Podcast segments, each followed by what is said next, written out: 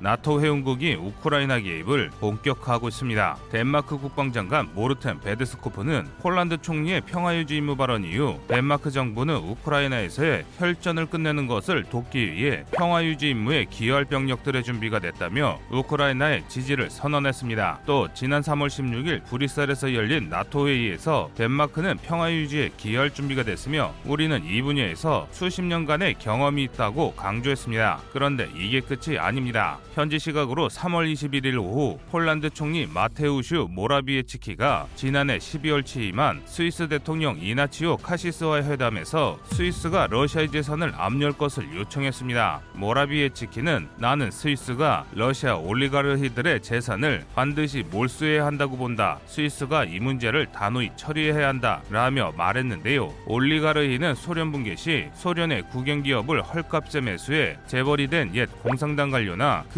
지인을 이르는 말로 이번 발언은 폴란드가 얼마나 적극적으로 우크라이나를 지원하고 있는지를 증명합니다.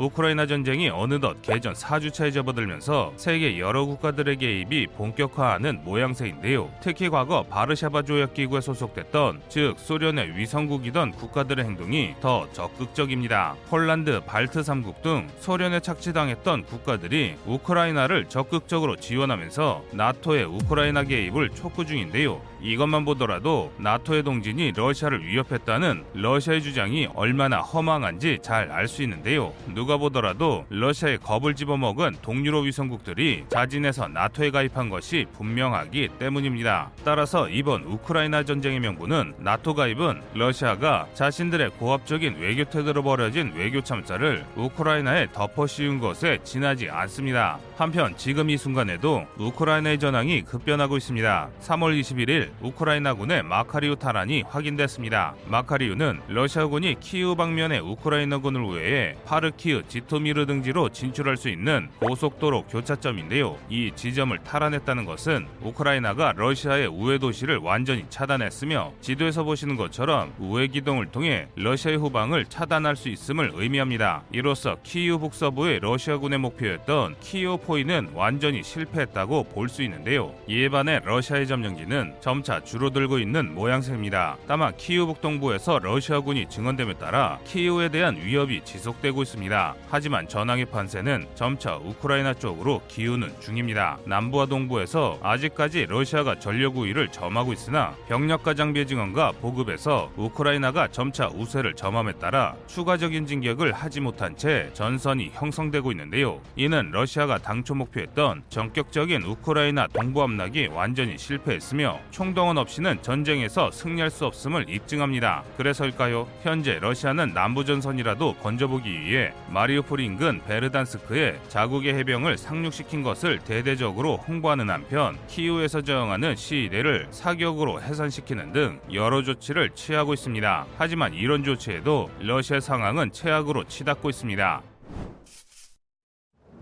우크라이나 남부 지역에서 여러 소식이 동시에 들려오고 있습니다. 마리풀의 함락이 임박했다는 소식, 오데사 외곽이 공격받기 시작했다는 소식과 러시아군의 상륙, 헤르손에서 러시아군이 시민을 향해 발포했다는 소식 등 부정적인 소식이 쏟아져 들어오면서 우크라이나는 이제 끝장이다라고 말하시는 분들이 굉장히 늘고 있는데요. 결론부터 말씀드리면 그럴 일은 없습니다. 우선 오데사에 가해진 러시아의 공격은 strike입니다. 이는 군사적으로 기습이나 공습을 말하는데요. 그런데 러시아 지상군 중 오데사를 위협할 위치에 존재하는 러시아군은 보즈네센스크의 냉동창고와 미콜라이 들판에 드러누워 있는 이들밖에 없습니다. 따라서 그냥 일시적인 미사일 공격이 와전된 것에 불과합니다. 그리고 러시아 해병대가 상륙했다는 베르단스크는 오데사와 직선거리로 440km 이상 떨어져 있습니다. 도로를 가산하면 거의 평양에서 부산까지나 마찬가지인 거리입니다. 즉 러시아는 오데사가 아니라 아직 함락하지도 못한 마리우폴을 점령하기 위해 놀고 있는 해병을 움직인 것이죠. 하지만 이렇게 사실을 말씀드리고 여러 자료를 보여드려도 믿지 못하시는 분들이 계신데요. 그중 몇 가지를 꼽자면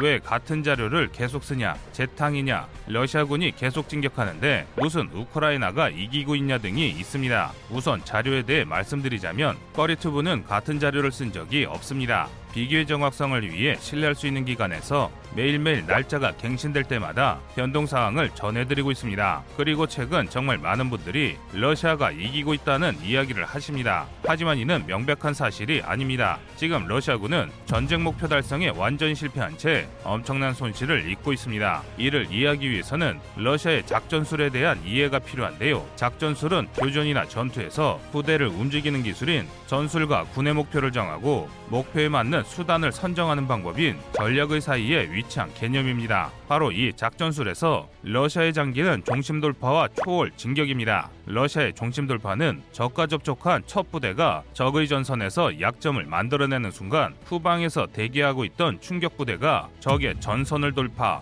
아군과 적의 경계를 허문 뒤 멈춤 없이 전진하는 것입니다. 파고든 부대가 물자 부족이나 병력 소모 등으로 공세 종말점에 도달하더라도 바로 뒤에서 대기하던 제파 부대가 앞선 부대를 초월해 진격하면서 무난히 진격하는 게 러시아식 중심 돌파의 핵심인데요. 일단 러시아 기갑군이 적의 후방으로 파고들면 전차를 상대할 방어 수단이 없는 후방의 군대가 와해되고 통신망이 단절되면서 적을 약화시키는데요. 이번 전쟁에서도 러시아는 이 중심 돌파를 사용하려 했습니다. 북부, 동부, 남부의 모든 전선에서 군을 휘몰아치면서 우크라이나군의 약점을 찾는 한편 적의 통신망을 마비시킨 뒤 숫자로 우크라이나군을 찍어 누르려 한 것인데요. 그런데 철저하게 실패했습니다. 러시아가 단절시키고자 한 통신망은 일론 머스크의 스타링크와 미국의 지원하에 멀쩡하게 운영되고 기갑부대에 저항할 수 없어야 할 후방 부대들은 러시아 기갑부대에게 재블린과 NLAW를 난사했습니다. 오히려 무리한 진격으로 통신기기가 먹통인 러시아군의 지휘 체계가 무너졌고 보급이 차단됐습니다. 이 때문에 공세 종말점에 도달한 선두 부대를 초월해 진격했어야 할 기갑 부대들이 연료 부족으로 서로 뒤엉킨 채 64km에 걸쳐 돈재되는 총극이 벌어진 것입니다. 그 결과 러시아군은 전쟁 내내 그저 질과 양쪽으로 우수하던 장비만 믿고 쉼없이 전진하다가 격퇴당하길 반복하는 인간관역이 되고 말았습니다. 사실상 러시아는 우크라이나라는 물속에 뛰어든 불나방골이 되고 말았는데요.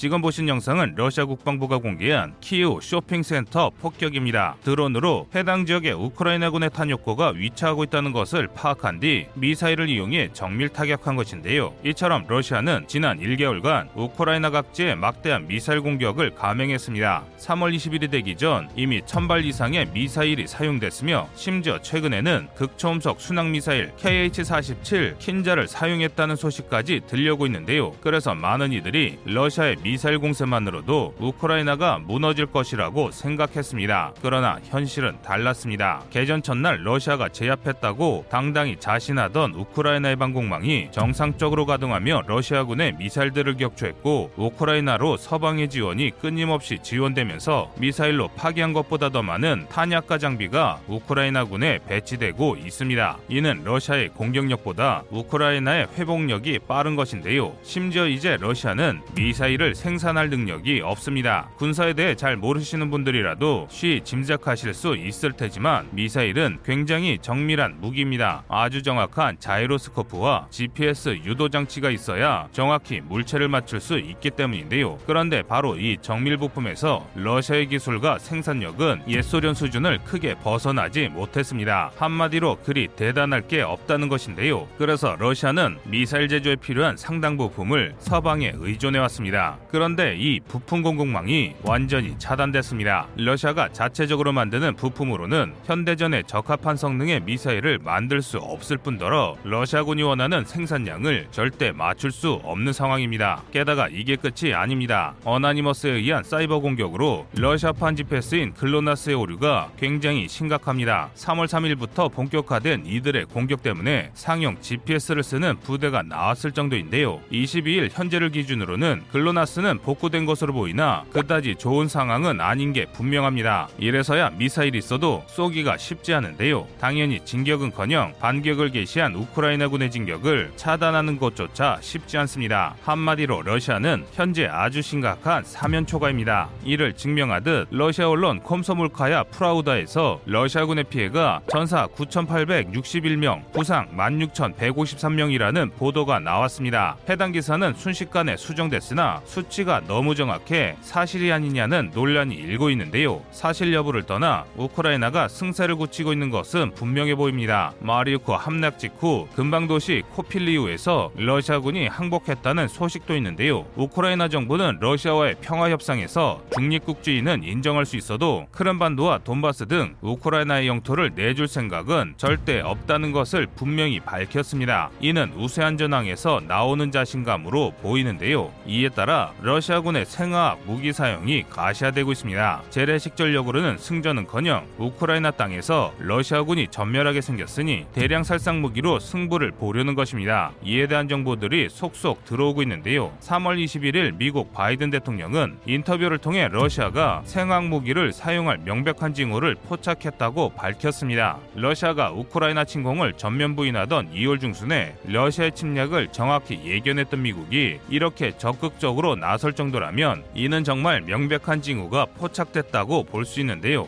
이에 따라 폴란드 등 나토 국가의 군사 개입 가능성이 점차 높아지고 있습니다. 러시아 역시 이를 인지한 것으로 보입니다. 우크라이나 서부 방면으로 배치됐던 벨라루스군이 폴란드 국경으로 이동한 것이 이를 방증합니다. 까딱하면 유럽의 모든 국가들이 참가한 대전쟁이 일어날 수 있는 상황인데요. 속보를 통해 변화하는 전황에 대해 보다 상세히 전해드리겠습니다. 이상 거리 투브였습니다.